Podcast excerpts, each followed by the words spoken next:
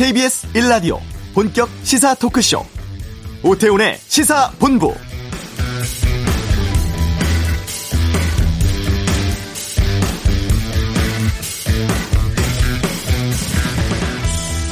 주말 영향으로 잠시 주춤했던 코로나19 신규 확진자가 다시 늘어서 775명으로 집계됐습니다. 정부는 이번 주를 특별 방역 관리 주간으로 선포하고 현장 집중 점검하고 있는데요. 홍남기 총리 대행 지난 이틀간 긴급 점검해봤더니 지침 위반 건수만 230여 건에 달했다면서 각자 방역 수칙 준수를 촉구했습니다. 백신은 전 국민 5%에 해당하는 259만 명이 1차 접종을 마쳤고 남은 3일 포함해서 4월 300만 명 접종 약속 꼭 지키고 그동안 제시했던 정부 계획을 차질 없이 달성하도록 하겠다고 했는데요. 오늘부터는 30살 이상 군장병 대상으로도 접종 시작됩니다. 또 5월부터는 학교 감염 확산을 막기 위해서 서울 지역 학생과 교직원에 대한 선제적 PCR 검사 도입한다는 계획도 나왔는데요.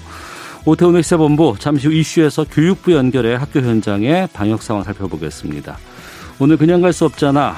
한류의 주도권 K-팝에서 K-웹툰으로 이런 주제 다뤄보겠습니다. 2부 아는 경찰 구미 여아 사망 사건 첫 재판 소식 또 주한 벨기에 대사 부인의 직원 폭행 논란 등에 대해서 알아보겠습니다. 오전에 발표된 고 이건희 삼성그룹 회장 미술품 기부 방안, 유족들의 상속세 납부 방안은 뉴스 소드에서 정리하겠습니다. 오태훈의 시사본부 지금 시작합니다.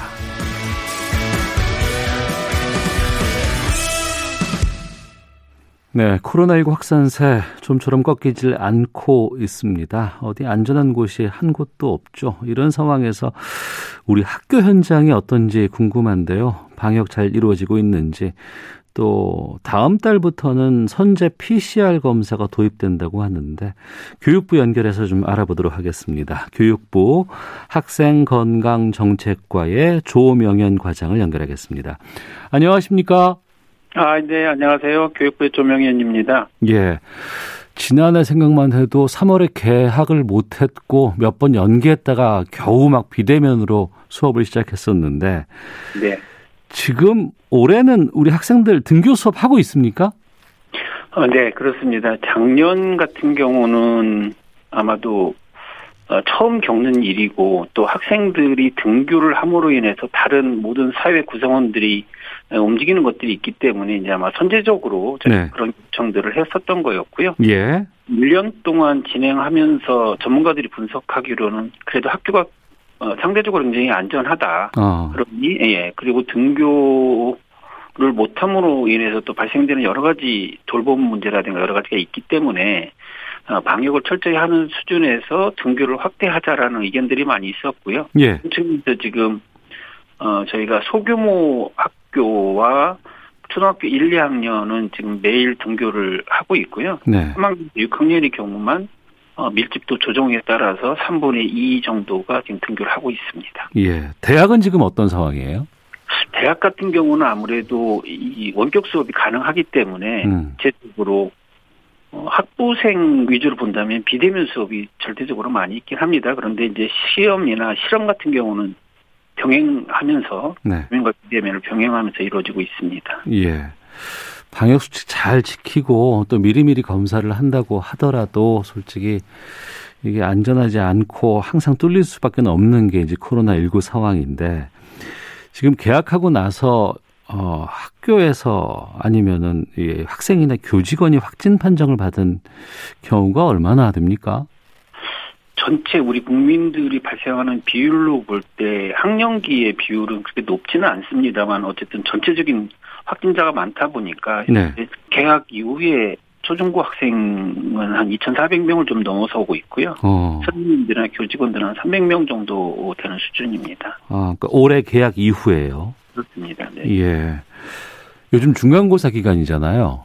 네. 근데 만약에 학교에서 코로나19 확진이 나오면 뭐 시험을 연기한다거나 이런 조치들을 하고 있는 것 같은데 만약에 확진자가 학교에서 발생을 하면 지금 어떻게 대처하게 되어 있는지 매뉴얼 같은 게 있습니까? 네, 이게 처음 이제 발생을 할 때에 어, 역학조사관과 이제 협의를 해서 방역당국하고 협의해서 이제 조치를 하게 되는데 네. 일반적으로는 학생이 발생을 하게 되면 그 학생이 얼마나 접촉을 했는지 아니면 어떤 사람 가족 간의 감염인지 뭐 이런 것들을 좀 파악을 해서 이제 조치하는 방향이 조금씩 다르긴 합니다. 네. 그런데 어쨌든 확진자가 학교에서 발생을 하게 되면 아이들은 일단 이제 수습을 시킵니다. 아이들이 음. 이렇게 예, 네, 가정에 일단 자, 자율적으로 자가 격리를 하게 하고 네. 나서 검사한 뒤에 결정이 되면 어 원격 수업으로 전환하든 아니면 등교 수업을 결정하든 그건 아마 발생 상황에 따라 조금씩 다르긴 하지만 기본적인 매뉴얼은 이제 그렇게 돼 있습니다. 어, 학사 일정도 있고 뭐 여러 가지 시험이라든가 이런 부분 때문에 이게 한번 확신이 나오게 되면은 상당히 현장에서는 힘들겠어요. 그렇습니다. 이게 이제 육학조사를 하는 분들의 그 입장에서 보면 아이들이 마스크를 잘 쓰고 개인적인 방역 수칙을 철저하게 지켰으면 통상적으로 대부분의 학교가 그렇듯이 어, 학교 내에서는 그렇게 전파되는 경우는 거- 많지는 않습니다. 그런데 이게 학원을 간다든지 같이 음. 또 어울려 다닌다든지 학교 밖에서 아, 예, 이 밀접하게 접촉을 한 경우에는 한두 명씩 전파된 사례는 있는데 음, 이 방역 수칙을 지키지 않았을 때는 집단으로 발생한 사례가 최근에 와서 몇 건이 발생을 했고 어, 개인 그 방역 수칙을 철저하게 지킨 경우에는 조금 더 어, 그 전파가 적게 되는 이런 경우를 볼 수 있습니다. 네. 교육부가 아까 5월 11일 다음 달까지 집중 방역 기간으로 운영하고 있다고 들었습니다. 이 기간에는 어떤 조치들을 취하게 됩니까? 네, 우선 왜 그런 결정을 하게 됐는지를 먼저 좀 말씀을 드리면 예. 저희들이 어, 뭐 전문가들은 4차 유행이 시작되는 거 아니야. 지금 3차 유행이 아직 종료가 안 됐다. 뭐 이런 말씀을 주시긴 하는데 전반적으로 보면 현재 우리나라의 확진자가 좀 저- 조금씩 늘어나고 있긴 하지 않습니까? 네. 그럼 이런 상황에서 어 학교에서 발생하고 있는 그리고 학생들이 발생하는 양상을 볼 때 전문가들은 어떻게 평가를 하는가 음. 방역당국에서는 이를 어떻게 평가를 하는가를 저희가 이제 주기적으로 전문가분들도 만나시지만 아, 또 질병청의 정경 청장님하고 또 우리 부총리 이원혜 부총리님하고도 이제 정기적으로 회의를 합니다. 예.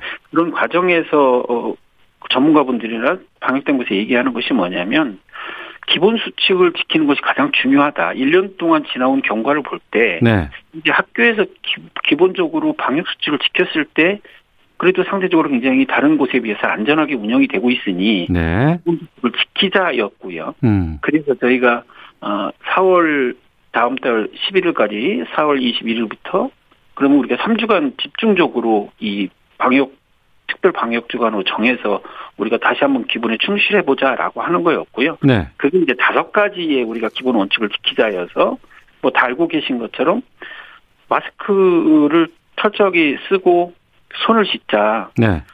개인 간의 거리두기는 충분하게 유지하자. 그- 음. 그리고 뭐 증상이 있거나 내가 어떤 위험 지역, 그 확산된 지역을 다녀왔거나 이런 경우에는 스스로 음. 검사를 먼저 받자. 네. 그리고 어, 밀폐됐거나 밀집된 이런 장소는 이용을 자제하자. 뭐 PC방이라든지 이런 곳에 가는 거에 대해서는 아이들이 스스로 자제할 수 있도록 하자. 음. 다섯 번째가 어, 식사는 꼭 지정된 장소에서 하되 조용히 하자. 예, 예. 를 선생님들도 그렇고 학교에서 혹시나 간식을 이렇게 같이 모여서 먹는다든지 이렇게 됐을 때는 음. 감염된 사례들이 있기 때문에 네. 그런 것들은 좀 자제를 하고 식사는 이제 식당에서만 개인 간 거리두기 하면서 조용히 식사를 하고 마스크를 식사하는 외의 시간을 쓰자 이런 것들로 이제 다섯 개를 만들어서 저희들이 홍보를 하고 같이 지켜나가자고 하고 있는 겁니다. 예. 학교 현장에서는 뭐 아무래도 뭐 여러 가지 지침 같은 게 내려오면 잘 지키려고 애쓸 것 같아요. 또 애쓰실 것 같고. 네, 네. 근데 이제 우리 학생들이 학교에서 나오면 학원도 가고 또 무슨 뭐 다른 무슨 교습도 받고 이런 거 참 많잖아요. 그러니까 여기서 못 오는 게더 걱정인데 여기는 어떻게 돼야 됩니까? 마찬가지죠. 지금 아까 말씀드렸던 것처럼 밀폐된 장소나 밀집된 장소를 이용하지 말자라고 하는 것처럼 예. 학원도 어, 물론 학원이 어, 최근에 우리가 그 단계가 굉장히 높았을 때는 학원도 원격으로 전환하거나 아니면 예 이용을 못하도록 또 했었던 음, 경험도 있습니다만은 음. 학원을 갈 수는 있는데 네. 가되 그 학원에서도 철저하게 그런 어, 방역 수칙을 지키자라고 하는 거고요. 어. 내일 밀폐된 장소나 밀집된 장소는 이제 이용하지 말자라고 하는 거여서 이런 생활지도 또 학부모들에게 이런 부분까지도 같이 저희들이 안내하고 있습니다. 네. 학부모께서 좀 잘 따라 주셔야 되는데 이게 참 학원은 정말 잘 못 놓으시더라고요 보니까. 네. 알겠습니다. 아무래도 학교 현장을 지키기 위해서라도 우리 아이들을 위해서라도 좀 이런 지침은 좀 허투루 들으지 말고 좀 많이들 동참해 주셨으면 좋겠다는 생각이 들고요. 그 서울에서는 다음 달부터 그 선제 PCR 검사 이걸 시범적으로 운영한다고 들었는데 어떻게 이게 이루어지나요? 어, 이거 또한 그, 아까 말씀드렸던 것처럼 이제 전문가들하고 이제 전체적으로 아니면 방역당국과 저희가 협의하는 과정에서 네. 어, 조금이라도 몸에 이상이 있으면 어쨌든 선별진료소를 찾아서 검사를 받자라고 하고 있는 건데 네. 내 아이들의 경우에는 젊어서 그런지 무증상도 많이 있고 어. 또 어떤 경우에는 아, 내가 조금 선별진료소까지 갈 상황인가 이 정도면 그 괜찮은 거 아닌가 뭐 이렇게 좀 긴가민가 하는 경우가 있을 수 있지 않습니까? 예. 그렇다면 어 방역 당국에서는 선별진료소를 운영하는 것만으로도 굉장히 벅차기 때문에 어. 교육청에서 이 검체 그, 그 코로나 바이러스를 검사할 때 이제 우리가 어, 검체를 채취하지 않습니까? 예. 그 부분만을 담당을 해주면 어. 나머지 검사하는 거에 대한 모든 것들은 이제 그 방역당국에서 담당을 하고 예. 그거를 교육청에서 담당을 해줄 수 있겠냐라고 그래서 이제 저희가 협의하는 과정에서 어 그러면 어 우선 서울이 가장 그 확진자가 많이 나오고 밀접돼 있는 이 상황이기 때문에 서울을 먼저 해보자라고 해서 이제 이런 시범 사업을 지금 준비하고 있는 겁니다. 그러면은 이 검사는 선별 진료소를 학생이나 학 교직원께서 가서 받는 게 아니고 학교 현장으로 이 검사하시는 분이 와서 검체를 채취해 가는 건가요? 그렇긴 한데 여기서 이제 조건이 뭐냐면 어 증상 있는 사람을 검사하는 게 아니고 예, 예. 증상 있는 사람은 여전히 똑같이 그 선별진료소를 가서 어, 검사를 하는 겁니다. 그러니까 음. 등교하기 전에 내가 몸이 좀 이상하다, 출근하기 전에 몸이 좀 이상하다고 한다면 네. 반드시 선별진료소를 가서 검사를 하도록 하는 거고요. 네. 또 학교에 와서도 어, 증상이 발생했다라고 하면 선별진료소를 가는 겁니다. 그러니까 그 사람들은 당연히 선별진료소를 가는 것이고 네. 그 외에 이제 내가 어, 어디 유행 지역을 다녀왔거나 혹시 내가 한번 검사를 받아보고 싶다고 한다면 음. 이 선별 검사하는 팀들이 학교를 순회할 때 네.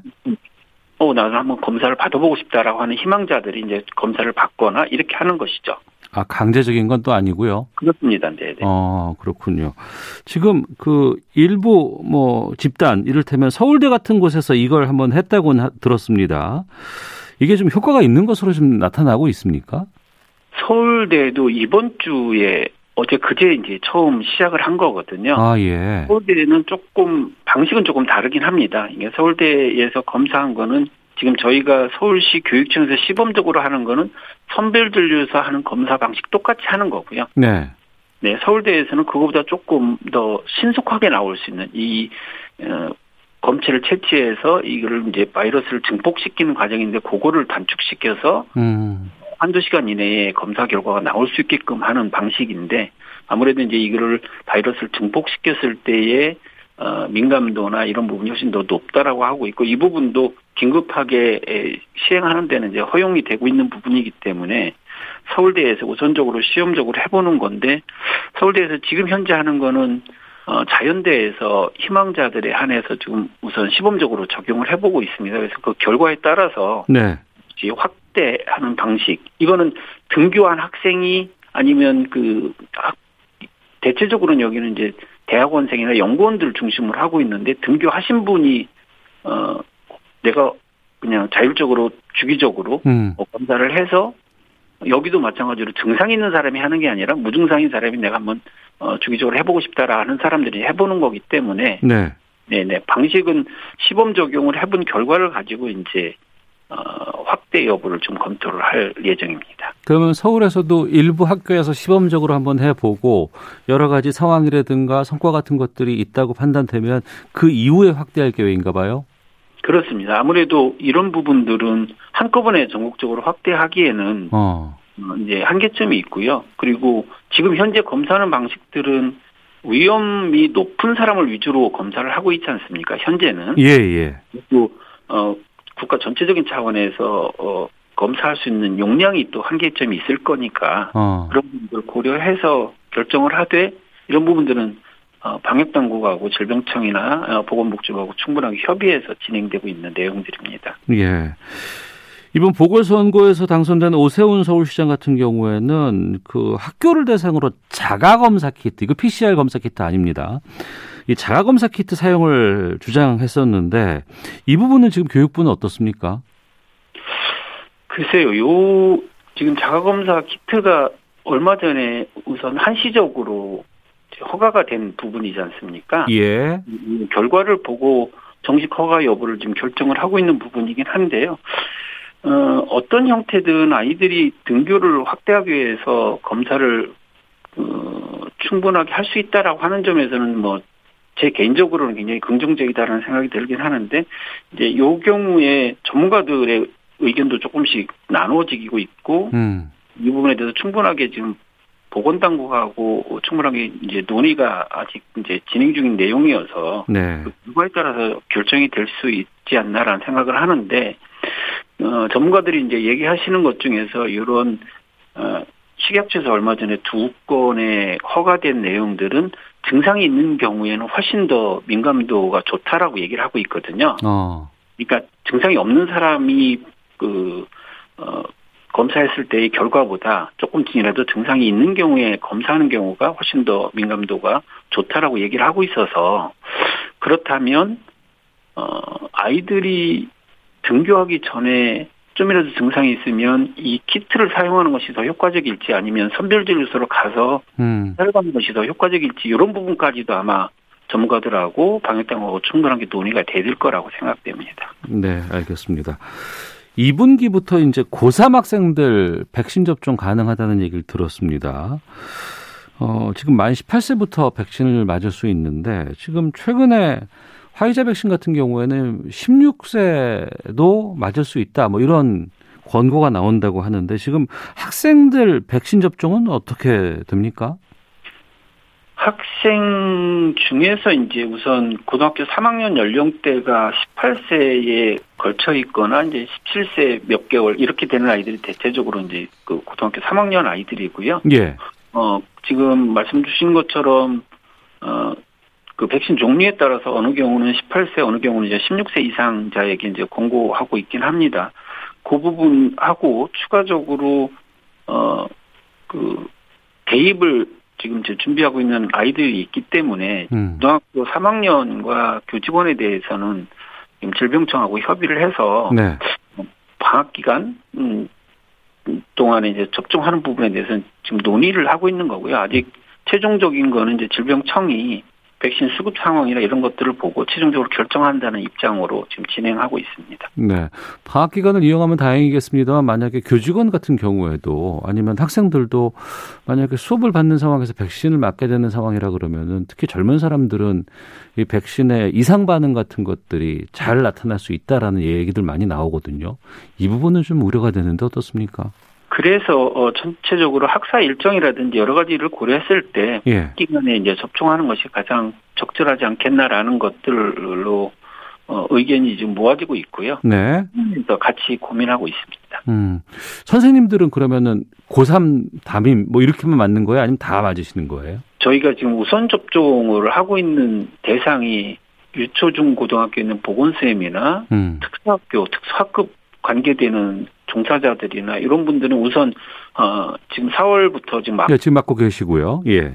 그다음에 이제 어 2분기 안에 그 유치원이나 초등학교 1, 2학년 그리고 돌봄 인력들에 대해서는 우선적으로 접종을 하려고 준비를 하고 있는 거고요. 예. 그리고 이제 나머지 고등학교 3학년을 포함해서 교직원들이나 그 외의 교직원들도 가능하면 음.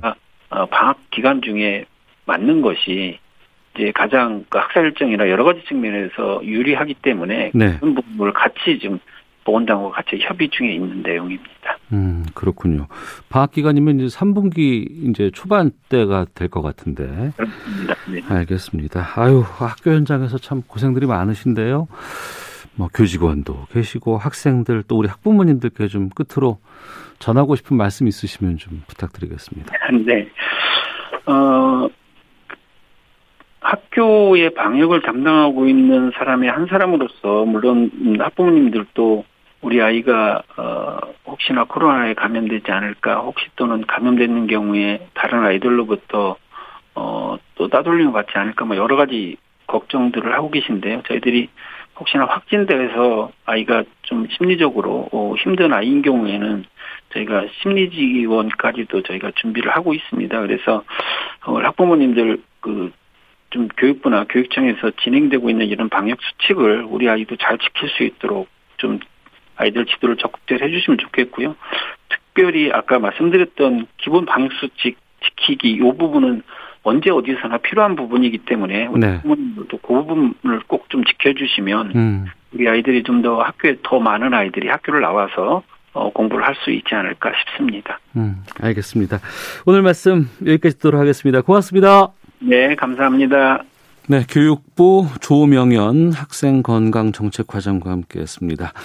자, 이 시각 교통 상황 살펴보고 돌아오겠습니다. 교통정보센터의 이승미 리포터입니다. 네, 이 시각 교통 상황입니다. 함양 울산 고속도로 함양 방향으로 밀양 분기점 진출 램프가 차단되고 있습니다.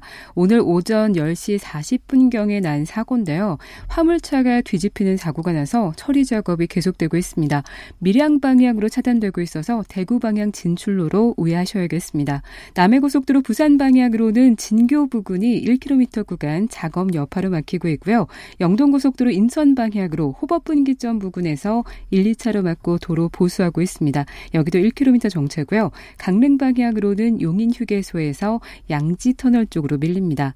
서울 양양고속도로 양양 방향 월문 3터널에서 화도 나들목 쪽으로도 작업 영향으로 막히고요. 서울시내 올림픽대로 공항 방향으로 성수대교 부근에서 작업하고 있고요. 동작대교 지나 사고 나서 성수대교에서 한강대교까지 가는데 20분 정도 걸립니다. KBS 교통정보센터였습니다.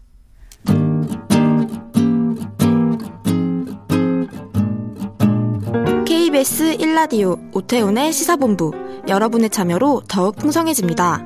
방송에 참여하고 싶으신 분은 문자 9730번으로 의견 보내주세요. 짧은 문자는 50원, 긴 문자는 100원의 정보 이용료가 붙습니다. 애플리케이션 콩과 마이케이는 무료고요. 시사본부는 팟캐스트와 콩, KBS 홈페이지를 통해 언제나 다시 들으실 수 있습니다. 많은 참여 부탁드려요. 네, 그냥 지나칠 수 없는 이슈를 다뤄보는 시간입니다. 그냥 갈 수 없잖아. 지난해 기생충에 이어서 배우 윤여정 씨의 오스카상 수상, 우리 영화 또 문화 콘텐츠가 세계에서 엄청난 활약도 하고 인정도 받고 있습니다. 어, BTS 관련된 이 K-팝도 뭐 엄청나게 인기가 많은데요. 최근에 한류의 글로벌 시장 확산에 웹툰이 한 몫을 하고 있다고 합니다.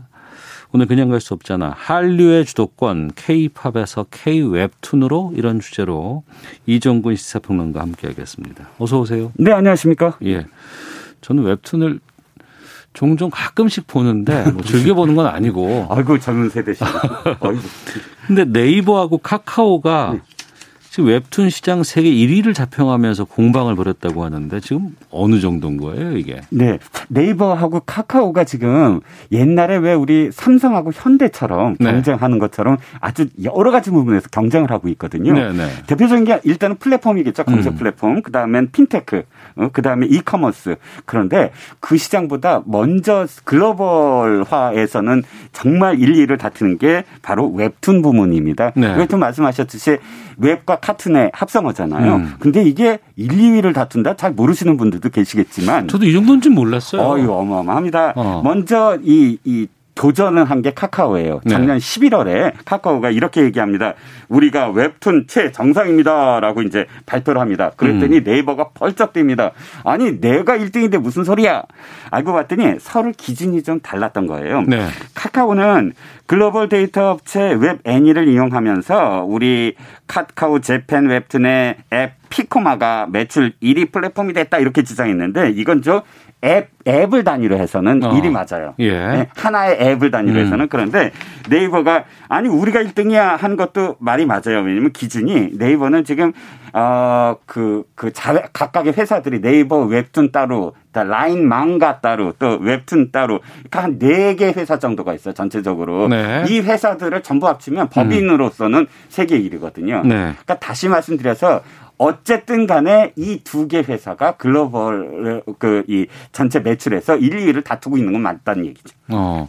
아니 저는 그러니까 웹툰이라고 하는 건 언어적인 측정 이제 상황도 있고 여러 가지 측면이 있, 있기 때문에 글로벌 하기가 쉽지 않지 않을까라는 좀 생각이 들기도 하는데 아무래도 이제 만화 시장이라고 한다 그러면 네. 일본이 세계에서 상당히 많은 앞선 그런 것으로 알고 있었거든요. 그렇죠. 망가라고 해서 뭐 일본의 만화를 망가라 그래요? 그렇죠. 어. 일본 어. 일본어로는 이제 망가라고 표현하는데 네. 일본 만화 시장은 뭐 어마어마하죠. 고단 음. 고단샤를 비롯해서 어, 어 정말 큰 시장인데 문제는 지금 2D 그러니까 인쇄로서는 세계 최고의 시장이 아직도 50% 전체 시장을 장악하고 있는데 인쇄라고 말하는 건 우리가 흔히 말하는 단행본 출판 만화 그렇죠. 말하는 거죠. 예, 예, 예. 그런데 지금 저희가 얘기하는 건 앞서도 말씀드렸지만 웹을 통한 음. 그런 그 카툰을 얘기하는 거예요. 예. 자, 뒷 그것을 사실 가장 먼저 일본에 진출해 갖고 일본에서 성공한 게 네이버는 맞아요. 음. 라인 아시잖아요. 라인은 우리나라 시장이 아니고 일본 시장이에요. 그 카카오톡 같은 그런 기반의 그렇죠. 네이버가 만든 거죠. 그런 예, 메신저가 예. 일본에서는 라인이라고 하는데 음.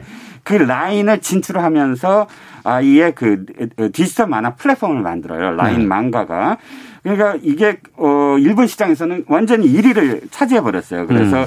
뒤늦게 아까 말씀드린 전통적인 그런 망가 회사 슈에샤, 고단샤 등 일본 만화 회사들이 뒤늦게 앱을 출시를 했지만 네. 잊어버렸어요. 아, 왜냐하면 라인망가가 이미 어. 어. 일찍 진출해서 아예 털을 닦아놨기 때문에 네. 그래서 네이버의 위치가 유지부동이었는데 음. 카카오가 뒤늦게 여기에 뛰어들었습니다. 그래서 일본 서비스 여기, 도 이제 카톡을 카카오톡은 이제 서비스하면서부터 2016년도에 에, 만화 플랫폼 피코마를 설립을 합니다. 이름 네. 아까 앱 1위였다는 음. 자 그런데 이게 망가 시장이 코로나 19로 어마어마하게 콘텐츠 시장이 지금 늘어난 거예요. 그렇죠. 사람. 만날 수 없고 집에서 있어야 되니까 아무래도 이런 서비스를 많이 이용하겠죠. 그 그런 어떤 폭증을 피코마 피코마가 그대로 흡수하면서 음. 일본 1위 플랫폼 자리를 꿰차버린 거예요. 네. 그래갖고 이제 일단 이 이유가 뭐냐면 이거야 라인 망가는 처음에 일본 시장에서 일본의 어떤 유저 인터페이스를 그대로 따랐어요. 즉 음. 일본은 연재 만화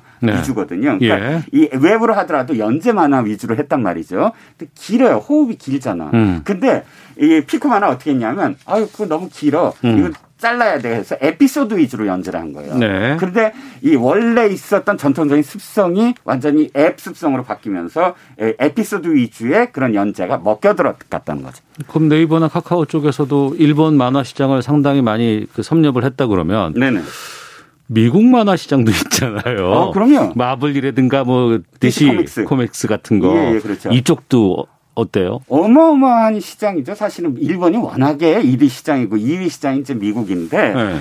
야, 여기를 진출하기 위해서 네이버 카카오 엄청난 경쟁을 벌입니다. 네이버가 아예 네이버 웹툰을 어, 이 한국에서 LA로 이전을 해요. 그러니까 어. LA에 본사를 뒀어요. 예. 그러니까 한국과 예, 일본의 그런 어, 예, 웹툰 회사는 아예 자회사로 해서 미국에서 성공을 하겠다라고 선언을 한 거예요. 음. 그 다음에는 뭘 하냐면 그, 저, 왓패드라는 회사가 있어요. 캐나다에. 이건 웹 소설이에요.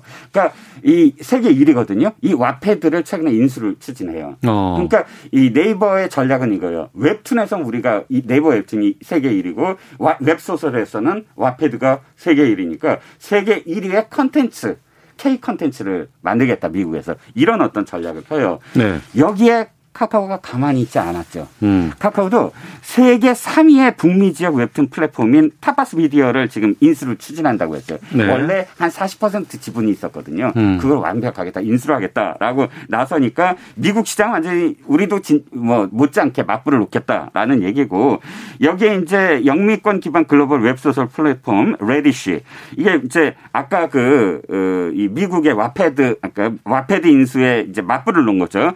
여, 기도 웹소설 소설 레디쉬 인수로써 어, 명실공히 미국과 그러니까 미국에서 카카오와 네이버가 완전히 전쟁을 벌이겠다라고 어. 지금 선언을 했는데 한 가지 재밌는 게 있어요. 지금 설명한 카카오가 네. 타파스 인수, 뭐 레디쉬 인수 하잖아요. 네. 근데 이 두 회사 다 한국인이 만든 거예요. 아 그래요? 예, 예. 어. 세계 3위 뭐 그 업체이고 뭐 예, 이런 예. 설명을 다 드렸는데 어. 이렇게 웹툰이나 웹소설 시장의 글로벌화가 음. 이미 진행이 됐다 라고 할 수가 있겠죠. 네. 글로벌 규모로 성장을 하고 이렇게 본격적으로 세계 시장으로 뛰어든다 그러면은 뭘 노리는 게 좀 있을 것 같은데 물론 매출 증대도 있겠습니다만. 네 그렇습니다. 이제 미국 상장 얘기가 지금 나오고 있어요. 음. 블룸버그 통신이 어 먼저 네이버에 그 인터뷰를 했어요. 지금 미국 상장 어떻게 생각하느냐 그랬더니 어 미국 상장 생각하고 있다. 아 지금 준, 준비 중이다. 뭐 어, 이렇게 네이버는 대답을 했고 역시 카카오도 질문을 했더니 카카오 어 엔터테인먼트 대표가 네. 우리는 내년에 기업 공개를 하려고 지금 준비 중이다. 이렇게 아예 시기를 못 박았거든요. 음. 이게 양대 회사 회사가 모두 다 미국 시장을 진출한다고 이렇게 표현한 이후부터 막 우리나라 이 증시에서 이 증, 이 양대 회사의 주가가 출렁거렸는데 실제로 가능할까는 건 조금 봐야 된다라는 입장이에요. 왜냐하면 네. 이 네이버 이 웹툰이라는 게 미국에서는 그렇게 유명하지 않아요. 어떤 음. 의미에서는 mz 세대가 하는 거고 시장 자체가 예를 들어 쿠팡은 성공했지만 쿠팡은 아마존이라는 모델을 기관 투자가들이 알고 있었거든요. 그래서 조금 시간은 걸릴 것이다. 네. 지금 전망하고 있습니다. 네. 한국 이렇게 웹툰이 일본과 미국 시장이 전통적인 시장의 네. 강국인데 네. 여기에서 선전할 수 있는 공략하게 된 뭐 특별한 계기 같은 것들이 좀 보입니까? 자, 일본 시장을 한번 예를 들어볼게요. 일본 시장에서 젊은 작가가 성공하려면 유명한 작가 밑에서 도제로 그이 수업을 받아야 돼요. 우리 만화 시장도 옛날에 그렇게 옛날에 했었어요. 그랬죠. 예, 그러니까 예. 거기서 몇 년 뭐 고생하다가 어. 자기가 이제 이름 누구 작가의 아, 문화생이다, 문화생이다 뭐 이렇게 하고 이렇게 됐잖아요. 예. 이 웹툰은 그, 그런 규칙을 다 무너뜨린 거예요. 어. 유튜브 같은 거예요. 예, 유튜브도 예. 아무리 유명한 사람도 어. 아무리 무명인 사람과 똑같이 저, 이 경쟁을 하는 게 유튜브잖아요. 네. 성공은 뭐 자기가 알아서 하는 거고. 음. 자, 웹툰이라는 시스템이 그렇습니다.